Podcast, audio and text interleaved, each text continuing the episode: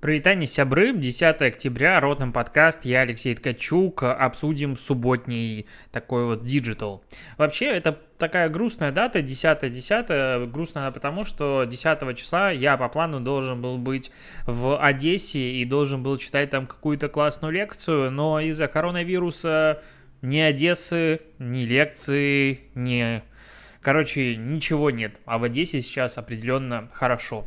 Грущу, короче, из-за этого. Ладно, обсуждаем новости. Тут TikTok, мы недавно обсуждали с тобой вирусный TikTok ролик, в котором паренек, мужчина, назовем его так, мужчина, Натан Акаподи, вот я нашел его имя, он катится на скейте и пьет клюквенный сок Ocean Spray. Этот ролик завирусился, десятки миллионов просмотров, куча челленджей, такое же, короче, люди делают, потому что все кайфанули от этой кайфа от жизни, безмятежности. Всю суть мы с тобой обсуждали в прошлый раз, что происходит сейчас. TikTok берет этот ролик и делает его центральной частью своей новой рекламы. Катится опять этот парень, показываются дополнительно десятки пародий и... 15-секундный рекламный ролик, в котором говорится о том, что TikTok — это good vibes. Классные видосы, классный вайб, он стартует здесь. И, возможно, по плану даже этот ролик будет показывать во время трансляции матча плей-офф главной лиги бейсбола и NBA. Короче, они будут пропихивать то, что TikTok это не только какие-то танцы, тупость и прочее, а что хорошие ролики, ты смотришь, можешь наслаждаться жизнью. И в целом, когда, опять же, мы заходим в TikTok, и если начинает смотреть только российский TikTok, становится достаточно грустно часто, потому что он какой-то, не такой. То есть вот американский, западный TikTok, он как будто добрее, он как будто более не профессионален, он лучше. Вот, у меня такое есть ощущение. Когда ты смотришь, у меня, в принципе, лента, наверное, на 50% состоит вот из тех тиктоков, и каждый раз это что-то интересное. Понятное дело, что оттуда попадает не все, а самое лучшее, и из-за этого есть еще такая ошибка выжившего. Кроме того, там пользователей намного больше. Но глобально могу говорить, что это ошибаюсь, субъективное ощущение, что там как будто, он другой. То есть вот как у нас инстаграмы, отечественный и западный, они сильно отличаются. У нас про тексты, там про фоточки, и даже не знаю, какой из них лучше. То есть сейчас и там стало очень много вот такого напыщенности, глянца, даже не знаю, как это объяснить. Вот как будто Инстаграм стал часто очень успешным успехом. И нравоучениями, и какого-то очень много там образования стало. Возможно, это у меня субъективное ощущение. И как будто хочется говорить о других вещах в Инстаграм. Как будто хочется именно откровенности. Вот у меня есть дикий запрос в Инсте на откровенность. Вот интересно, как у тебя. Кстати, в Телеграм теперь у Ротом подкаста появились комментарии. Соответственно, мне можно отвечать не только в YouTube комментариях, но еще в Телеграм. На Телеграм-канале, я, наверное, сейчас дам ссылку на этот канал в основном канале. Короче, вот такая штука, пользователи рады, кроме того, акции этого Ocean Spray, производителя соков, они взлетели, и клюквенный сок, уже я вижу фотографии, возможно, это подстава или, возможно, какие-то отдельные случаи, но его разбирают. Короче, народ начал покупать. И это говорится о том, что часто какие-то реально эффективные компании в социальных сетях рождаются просто случайные случаи. Потому что, то, что он пил этот Ocean Spray, это просто везение этой компании, и реально ребятам фартануло. Повторить такой успех сознательно будет очень сложно, на мой взгляд. Так, идем дальше. Тут на составе появилась статейка, кто ее написал? Не вижу какого-то исходника, куда ссылаются. Статья на составе «Как бизнесу коммуницировать с клиентами в острой политической ситуации». Тут у меня сразу есть внутренний какой-то дискомфорт из-за слова «как бизнесу коммуницировать». Мне кажется, слово «общаться» было бы более приятным здесь, но это внутренние загоны. Смысл в чем? Статья говорит очень очевидную вещь. У бизнеса есть три варианта действий во время какой-то острой политической ситуации. И глядя на то, что происходит у нас постоянно с политикой вокруг, понятно, что этот вопрос будет подниматься каждым бизнесом все чаще и чаще, и малым, и средним, и особенно крупным. И какие есть три варианта? Первый – вообще никак не реагировать, типа игнорировать ситуацию. Второй – коммуницировать с позиции симпатизаторов протестной активности. Кто, блин, это писал? В общем, общаться, поддерживать протест. И второй, наоборот, третий вариант, наоборот, не поддерживать протест, поддерживать как бы текущую власть. В каждом из случаев есть свои минусы и плюсы. Статья не дает ответа на вопрос, как же бизнесу все-таки себя вести. Могу дать, наверное, мое какое-то мнение на этот счет.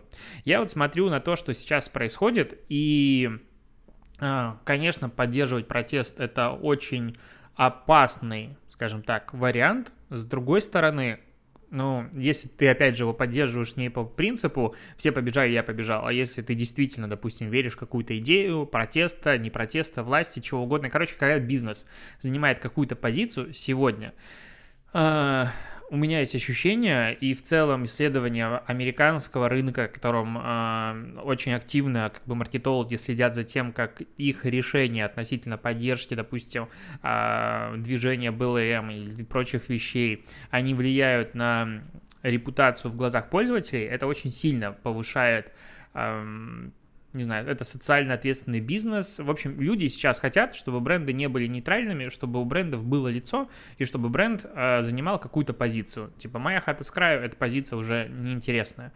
И очень часто во время каких-то протестов бизнес часто не может себе позволить ситуацию, что «ой, мы и вашим, и нашим», потому что в этом случае ты против тогда, получается, протеста, потому что иногда сторона, которая одна из сторон конфликта, она настолько, допустим, ужасна, что занять нейтральную позицию все равно, что ее поддержать в данном случае. То есть ты не можешь быть в «Властелине колец», типа, ой, я не за Мордор и не за, типа, силы добра, я вот посерединочный, нейтральный. В смысле? Значит, ты поддерживаешь Мордор.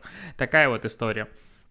И поэтому у меня есть ощущение, что бизнесу сегодня, возможно, надо быть часто смелее. Возможно, не полностью переводить все свои коммуникации, но выразить какой-то протест, допустим, поддержку в каком-то из своих, визуалов, из своих продуктов, это хороший подход. То есть в Беларуси сейчас очень четко разделяются бренды на те, которые типа мы больше никогда не будем покупать. Часть аудитории так считает, но я думаю, все там будет все равно в любом случае неплохо. И есть обычно малый и средний бизнес, который там делает какие-то продукты с символикой, не протестного движения, а национального флага Беларуси, бело-красно-белого, или что-то еще. И количество аудитории, которая очень этим, довольна, оно очень велико. Был случай, получается, во время одних из протестов на Немиге в кофейне выбили, представителей правоохранительных органов, разбили двери. И кофейня попросила помощи в социальных сетях, что, ребят, мы не можем уйти, оставить как бы вот с разбитыми дверьми кофейню, помогите. Во-первых, нашли сразу люди, которые помогли. Во-вторых, по-моему, 2 либо 3 дня потом им разбили двери из-за того, что ребята пытались как бы защитить протестующих от избиения вот этими вот правоохранительными органами. И потом 2 либо 3 дня, короче, огромные очереди, просто целый день там стояла очередь из 20, 30, там 50 человек в некоторых случаях. В эту кофейню люди просто пришли выпить там кофе. И как бы вот эта вот поддержка, и даже я не знаю, то есть какое-то социальное, общество, рождение происходит в стране. Я немножечко ухожу вдаль от темы, но я считаю, что вот нейтральная позиция сегодня самая проигрышная. То есть ты либо туда, либо сюда. И тогда у тебя есть выбор, на чьей стороне, короче, мне кажется, бизнесу приходится сегодня общаться. Вот такая мысль. Я, наверное, тоже плохо объяснил эту историю, но статья вообще не дает никакого ответа. То есть 3 варианта, есть 3 стула, выбирай сам, на какой садиться. А какой лучше выбрать, как бы особо рекомендации нет. И в тему вот такого выбора есть новость на VC. Из Coinbase уволило 60 сотрудников после того, как глава компании запретил активизм и обсуждение политики на работе. Вот, уволившиеся сотрудники получили выходное пособие. Правда, кто-то говорит, что да, типа разработчики получили, а служба поддержки клиентов не получила. И это такая тоже странная немножечко, с одной стороны, позиция, с другой стороны, это опять же позиция. То есть, как только компания говорит, да, мы, допустим, участвуем в активизме, или нет, вся политика вне работы, типа, запрещено обсуждение.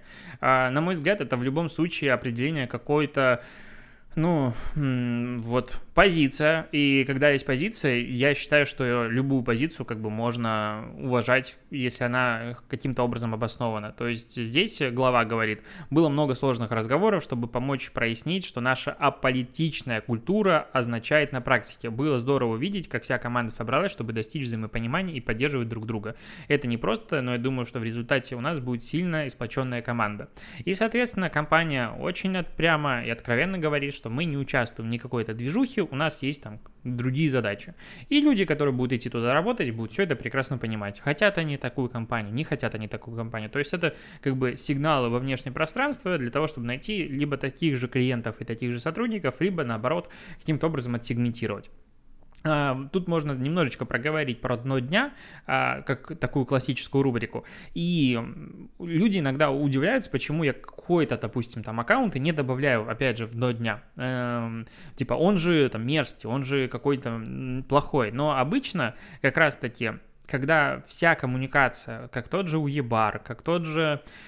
как эти Кунили и прочие ребята, там Суши, я не помню, как они называются, Йоби да Йоби, по-моему, так называется доставка, у них осознанная политика, провокации и сегментация аудитории, которым этот юмор нравится. Я не вижу ничего против этого. То есть бизнес никому ничего, в принципе, не должен. И когда у него последовательно осознанная политика, пожалуйста, ребята, я не ваша целевая аудитория, наслаждайтесь как хотите. Когда у тебя... С одной стороны, допустим, как это было у... Как называются-то суши? Я забыл. Вот это к слову о том, что такой очень громкий пиар, он запоминается людьми, эти бренды. Забыл, как называется суши. Какая-то там доставка, она большая, доставка даже сети ресторанов. И когда там идет, с одной стороны, благотворительные проекты, в котором они помогают детям и все остальное, с другой стороны, они оскорбляют там половину населения, вот это, на мой взгляд, странная позиция. То есть ты или туда, а делать и то, и другое одновременно, вот это мне не нравится, лично моя такая позиция. Так, на портале inkrasha.ru есть статья. Сооснователь Netflix назвал 8 простых правил, которые помогли ему добиться успеха. Их написал его отец 41 год назад. Сейчас мы станем все такими же успешными, как руководитель, сооснователь Netflix. Первое правило. Делай как минимум на 10% больше, чем тебя просят. Правило второе. Никогда не выдавай за факт свое мнение о том, в чем не разбираешься. Правило третье. Будь вежливым и тактичным. Всегда. С теми, кто выше тебя и ниже тебя. Пункт 4. Не ной и не набрасывайся на людей. Конструктивная критика гораздо лучше. Правило 5. Не бойся принимать решения, когда на то есть основания. 6. Считай все, что можно посчитать. 7. Будь открытым ко всему, но скептичным. 8. Будь проворным. Прекрасные правила. Я даже не знаю. Это реально хорошие правила жизни. То есть, если им прям следовать, не вижу никаких проблем для того, чтобы жизнь не стала лучше от этого. Потому что, реально, здесь ни одного вредного совета нет. С другой стороны, есть правила от Павла Дурова. Прекрасно. Причем статья на VC собрала уже почти 40 тысяч просмотров, а это дохрена. На VC обычно статьи набирают очень редко такое количество, особенно меньше, чем за сутки. Нет, за сутки, потому что она вышла вчера в 13:00, а я пишу этот подкаст в 14. К своему 36-летию основатель Telegram Павел Дуров опубликовал типичные привычки людей, которые выглядят моложе своего возраста. И Павел Дуров, видимо, считает, что он выглядит моложе своего возраста. Окей. И он живет по этим привычкам уже более 10 лет и вообще молодец. Правило первое. Избегайте алкоголя. Не считая редких исключений, алкоголь и другие вещества, вызывающие привыкание, приводят к проблемам со здоровьем и визуально делают человека более старым. Правило второе. Нужно много спать. Во время сна тело ремонтирует само себя. Недостаток сна в течение рабочей недели нельзя компенсировать отсыпанием на выходных. Третье. Не переедайте. Люди с высокой массой тела выглядят старше и часто подвержены болезням. Я обычно ем 2 раза в день с перерывом в 6 часов или 1 раз без перекусов. Есть 3 и больше раз в день. Это привычка, причем плохая. Правило 4. Упражняйтесь. Небольшие, но регулярные нагрузки позволяют выглядеть более здоровым и жить дальше, точнее дольше. Что касается меня, я предпочитаю занятия с небольшими весами и не делаю много кардиоупражнений. Лучше гулять, ездить на велосипеде или плавать на открытом воздухе. Но я бы тоже плавал на открытом воздухе, если бы была такая возможность. Ограничьте стресс. Есть и ментальные привычки и упражнения, которые в этом помогают. Лучше верить в то, что происходящее к лучшему. Стоические методы вроде визуализации худших вариантов и в целом игнорирования вещей тоже работают. Если жизнь на природе, то все это дается еще легче. Не ешьте мясо. Морепродукты из свежепойманной рыбы подойдут. Люди, которые выглядят молодо, обычно избегают мяса с промышленных ферм, подозревая, что это связано с тем, как выращивается и забивают скот. И правило 7, вообще прекрасное. Живите в одиночестве. Неожиданно, но все молодо выглядящие мужчины средних лет, с кем я общался, живут в основном одни. Возможно, это связано с тем, что они не зависят от привычек других людей в том, что касается сна, еды и поведения. А возможно, это корреляция. Люди, которые не зависят от нездоровых социальных норм, предпочитают независимость и в личной жизни. Короче, и в конце резюмируют. Если вы вдвое моложе меня и ищете главный вывод, то вот он. Никогда не пейте алкоголь. Как только вы бросаете пить, вы перестаете затыкать свою интуицию, которая подсказывает, что хорошо и что плохо для вас. И вы прям не пейте.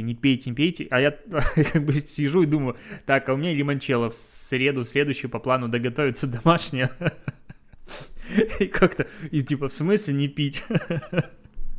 Ну, вообще, он забыл, конечно, правило о том, что надо иметь количество денег, которое тебе позволяет жить вот под этим принципом и не задумываться вообще. И, ну, как бы советы в целом неплохие, кроме последнего, который под большим вопросом о том, что надо жить в одиночестве, потому что это, ну, это странные советы, почему он только про мужчин, типа, а про девушек ты не хочешь ничего сказать? Как девушкам выглядеть моложе? И, может быть, наоборот, надо с мужчинами жить, чтобы питаться от них энергией, высасывать это эмоциональным вампиризмом. Энергию молодости мужской, я фиг знает, я угораю. Но как бы все прекрасно, и занятия на свежем воздухе, особенно спорт, точнее плавание, и много спать, и все остальное, и упражняться, это все советы прекрасные в какой-нибудь, возможно, Калифорнии с доходом типа в 15-20 тысяч долларов в месяц, и вообще кайфом по жизни. А когда у тебя зарплата в 25 тысяч рублей, и ты живешь на риске, возможно, все эти советы, они немножечко более сложны. И, с другой стороны, возможно, если ты хочешь выглядеть молодо, ты не должен жить на риске вообще. Вот как бы такой вот вывод я могу сделать из этих советов. Здесь больше что интересно, что его об этих советах никто особо не просил, и Павлу я не помню, что кто-то говорил, что «Павел, вы выглядите так молодо, вы прям выглядите моложе своих лет сильно очень». Кроме того, я новых фотографий Павла опять-таки не видел. Он там в Инстаграм публиковал то, что пару лет назад, и это были самые удачные снимки, и больше ничего не происходит. Короче, странные как бы советы от человека, который особо не ждешь их от него, то есть. Про алкоголь он, в принципе, говорит регулярно, и это мантра, которую он повторяет на постоянной основе. Кроме того, можно посмотреть на алкоголиков местных, которые постоянно есть где-то на районах, и часто они выглядят очень даже неплохо. Они консервируют себя. Ладно, это все шутки. Есть новость про телевидение, точнее рекламу на телеке. Что за новость? Ламода, точнее Ля-мода надо говорить, но я буду говорить Ламода. И Media Direction Group показали персонализированную рекламу на СТС, ТНТ и Первом канале. Это по технологии, короче, они используют платформу Twit, которой начали сотрудничать в январе этого года. Она позволяет показывать персонализированную рекламу в Smart TV, HBBTV и IPTV. В общем, что происходит? Решение позволяет персонализировать рекламу и получать данные о реальных показах с возможностью оплаты за просмотр. Зрители с помощью пульта могут откликнуться на реальное предложение Ламоды и сразу получить промо-скидку на свой телефон. Более 8% зрителей, взаимодействовавших с рекламой, оставили номер телефона для получения предложения. Конверсия в заявке превысила среднерыночный показатель в 3 раза, а CTR составил 3,4%, отметили в группе. То есть, насколько я понимаю из этих показателей, числе, потому что тут их надо расшифровывать. CTR — это количество людей, которые видели рекламу, иначе и с ними, с этой рекламой взаимодействовать. И вот из этих 3-4%, которые начали с рекламой взаимодействовать, более 8% из этих 3-4 оставили номер телефона. То есть не 8% из всех, кто смотрел рекламу, потому что это слишком большой показатель, а вот из этих 3-4. Ну, тут надо понять, какой CPM, для того, чтобы понять, насколько это эффективное размещение или нет. С другой стороны, прикольно, что телевидение, которое было вот всегда, это большие охваты, мы охватываем всех, и сегментация была, по сути, на основе канала и времени показа, ну, в какую передачу ты попадаешь, какая аудитория ее смотрит. Сейчас туда приходят нормальные диджитал-инструменты с оплатой за просмотр, с оплатой, скорее всего, потом будет за действие, с сегментацией аудитории, и тогда реклама на телеке, возможно, станет более эффективной. В принципе, она станет эффективной. Мне так иногда кажется, что это просто, типа, деньги выброшены на ветер. Ну, нет, это, конечно же, не так. Реклама на телеке тоже работает, просто хуже, чем в интернете. Просто, если представить, интересно, вот просто как эксперимент. Допустим, какой-нибудь Procter & Gamble, который выкупает типа на сотни миллионов рублей рекламу на телеке и тратит еще сотни миллионов рублей на ее съемку. Если бы он эти бюджеты перераспределил бы в интернет, что бы было? У меня есть почему-то ощущение, что зачастую вот противоставление телевидения и интернета, оно идет, типа, вот видишь, интернет не такой эффективный, или он такой же эффективный, но вот телек, типа, тоже классный, при несоизмеримых просто уровнях бюджетов. То есть я помню, у меня был случай давно, это был какой-то, тендер по итогу это превратилось. Мы ездили, в общем, навстречу клиенту, это одна из локальных белорусских сетей супермаркетов и магазинов у дома. И там была девчонка молодая, руководитель отделом маркетинга. И она говорит, да, вот мы тут все прям работаем чуть ли не в перформанс, и хотим, чтобы социальные сети нам повышали продажи, и вообще все классно. Мы говорим, ну а как это там замеряется, все остальное, ну, потому что это, в принципе, интересный проект. Очень интересно работать в синхронизации с клиентом, который, допустим, заинтересован в росте, не знаю, среднего чека или трафик в магазин, и он понимает, как это отслеживать, и тогда, в принципе, тебе тоже интересно над этим проектом работать, потому что социальные сети могут это делать. Другой момент, что это никто не отслеживает. И мы начинаем обсуждать проект, как это может реализовываться. И она говорит, что вот мы на телеке запускали когда компанию, там за неделю или две проведения этой кампании у нас вырос трафик в магазины, допустим, на 3% или на 4%. Ну, какие-то, короче, рост был. И вот мы хотим подобного от социальных сетей. И мы начинаем обсуждать дальше, и в итоге обнаруживается следующий факт, что на телеке бюджет был форматом 50 или 100 тысяч долларов за время проведения рекламной кампании, и трафик вырос на такой процент. От социальных сетей они хотят примерно аналогичные показатели, но бюджет там 2 тысячи рублей, по-моему, белорусских был, но это что-то в районе 1000 долларов. Я говорю, а вам не кажется, что, ну, как бы вы на телеке кладете 50 тысяч долларов и ждете такой результат. От социальных сетей почему-то там в 100 раз меньше, но результат вы хотите такой же.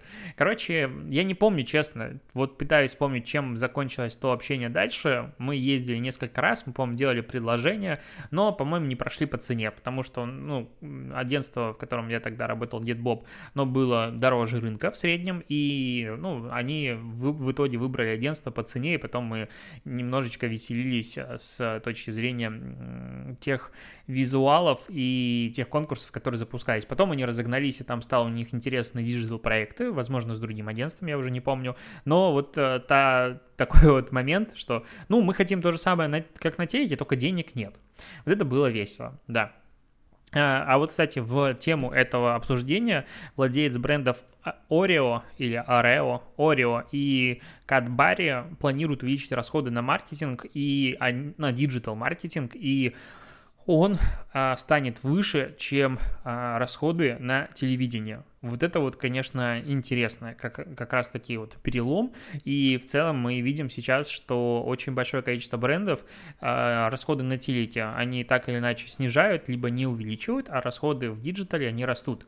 И по всем исследованиям последнего времени, опять же, этого года, как, типа, коронавирус влияет на рекламу и все остальное, не падает диджитал. То есть, ну, где-то там чуть-чуть падает, но вообще не в тех пропорциях, как падает, не знаю, пресса, там вообще все рухнуло, печатка рухнула, наружка тоже там в жопе, телевидение туда-сюда, ну, там тренд просто идет на снижение. А телек, точнее, диджитал, он либо не меняется, либо чуть-чуть там что-то туда плюс-минус. Короче, такая штука. В конце давай судим с тобой последний кейс. Тут...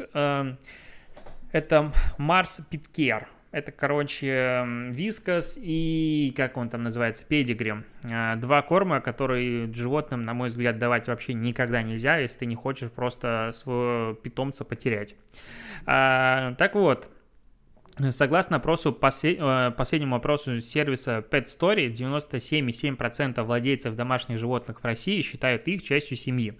И поэтому вот Mars выпускает рекламную кампанию, в которой они говорят, называется «Именно мой», к Дню домашних животных, который будет фиг знает когда, потому что в статье об этом не написано. И они предлагают людям назвать, ну, дать, точнее, свое отчество животному. Сделали рекламную кампанию, в которой Хрусталев и, как ее-то зовут, ё-моё, Алла Михеева. Хрусталев, типа, в рекламе к нему приходят друзья, и все проходят мимо него и идут к его коту или там кошке. А Алла Михеева, она гуляет по улице, и тут к ее собаке со всех сторон кидаются люди, она думает, что к ней, но в итоге к ее собаке начинает гладить. Я вот просто думаю себя как владелец собаки, что у меня внутри прям дичайший дискомфорт, когда кто-то на улице, особенно незнакомые, особенно дети, хотят погладить мою собаку, потому что вообще непонятно, как там собака отреагирует, если она дома, у меня, допустим, она точно, я знаю, прогнозируем ее поведение, то на улице что может произойти, а если там кто-то ей на лапу наступит или что-то еще, а если она кусанет кого-то, одна, ну нафиг. Кроме того, моя собака, допустим, те вообще, типа, на дух не переносит и очень не любит, как к ней кто-то подходит. Поэтому, типа, в рекламе тут, ой, я так радуюсь, что к моей собачке подошли и начали ее гладить, смотрю и думаю, блин. Вот у меня есть внутри ощущение, что подавляющее большинство владельцев собак очень не особо любит, когда такие люди подбегают, ой, можно вашу собачку погладить? Хочешь гладить собаку? Заведи свою. Все очень просто. Типа, а от моей собаки отойди. И вот они предлагают людям дать отчество своим домашним животным, что-то поучаствовать в каком-то розыгрыше. Здесь неинтересно. Интересна статистика. Свежая статистика подтверждает, что кошка или собака проживает в каждой второй российской семье. При этом распределение кошачьих по полу составляет 69% кошек и 31% котов.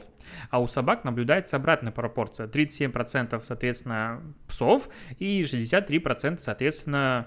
Нет, наоборот, 37% сук и 63% псов. Вот мне с трудом я могу по-другому их назвать. Короче, у котов больше девочек, у собак больше мальчиков. Интересно, это очень большое распределение, то есть очень большая разница. А остатки, ну вот оставшиеся, куда деваются? То есть их же не рождается в таком соотношении, там, скорее всего, 50/50, ну, есть такой, я не эксперт-ветеринар, не могу точно утверждать, но почему-то преобладание мальчиков-собак над девочками-собаками почти в 2 раза, оно удивляет, и возникает вопрос, где-то куда подевались девочки. Вот такая мысль. Ну, реклама как и реклама, окей, она снята хорошо. Я почему ее хотел обсудить? Потому что я помню, мне как-то, по-моему, предлагал какой-то из подобных брендов прорекламировать корм. Я вообще не представляю, реально не понимаю, как люди дают эти корма своим животным. То есть, я помню, Pedigree, по-моему, в Беларуси делает такую большую кампанию про dog-friendly город. Ну, в принципе, у нас... Постсоветское пространство, оно не готово к животным в публичных пространствах, очень сильно боятся, поэтому в половину магазинов, кафе и всего остального ты не можешь прийти ни с какой собакой. Маленькой, большой, плевать. И, ну, я считаю, что это не совсем правильно, мы когда-то в подкастах это регулярно обсуждали. Но вот как раз инициатива Pedigree в Беларуси в том, чтобы сделать dog-friendly город и там помогать и владельцам, и бизнеса, и владельцам животных ну, стать друг другу ближе. И там инициатива классная, они там делали, допустим, кинопросмотры фильмов классных на открытом воздухе, ты можешь прийти туда со своей собакой, сесть и посмотреть фильм. Ну, прикольно же, классно. И там мы приходили, смотрели, и я помню, дали нам какие-то вкусняшки, ну, как раз-таки для собак, какой-то корм, и мы мяте дали. Как же она пукала потом. Я понимаю, что я об этом рассказывал в диджитал-подкасте, ну, как бы уже в конце, и тем более суббота. И весь этот корм, каждый раз, когда ты что-то покупаешь, ну, я покупал раньше там, или мягкий корм такой, типа вкуснота, который в магазинах продается, как бы такой, как, не знаю, желейный, или какие-то косточки. Всегда собаку дико пучит от этого, и ей прям не заходит. Мы перестали вообще что-то подобное давать. И я вот так смотрю, и, в принципе... Потом, когда с ветеринарами говоришь, у них прям истерика, если кто-то кормит животных этими кормами, но при этом их везде рекламируют. Тут вопрос такой второй, насколько этично рекламировать этот корм и сниматься в этой рекламе, потому что все владельцы домашних животных адекватных. Если у Хрусталева и Михеевой есть реально домашние животные, они прекрасно понимают, что этим кормом, ну, нельзя кормить животных, если ты хочешь, чтобы они жили долго и счастливо. Насколько этично сниматься в такой рекламе? То есть ты знаешь, что рекламируешь откровенное говно. Вот в чем мысль. И мы, причем, вчера записали полусладкий подкаст, и как раз этот момент немножечко с Димой обсуждали. И, ну, я бы точно не соглашался. Вот какая мысль. Ладно, на этом все. Спасибо, что дослушал. Услышим с тобой завтра. Пока.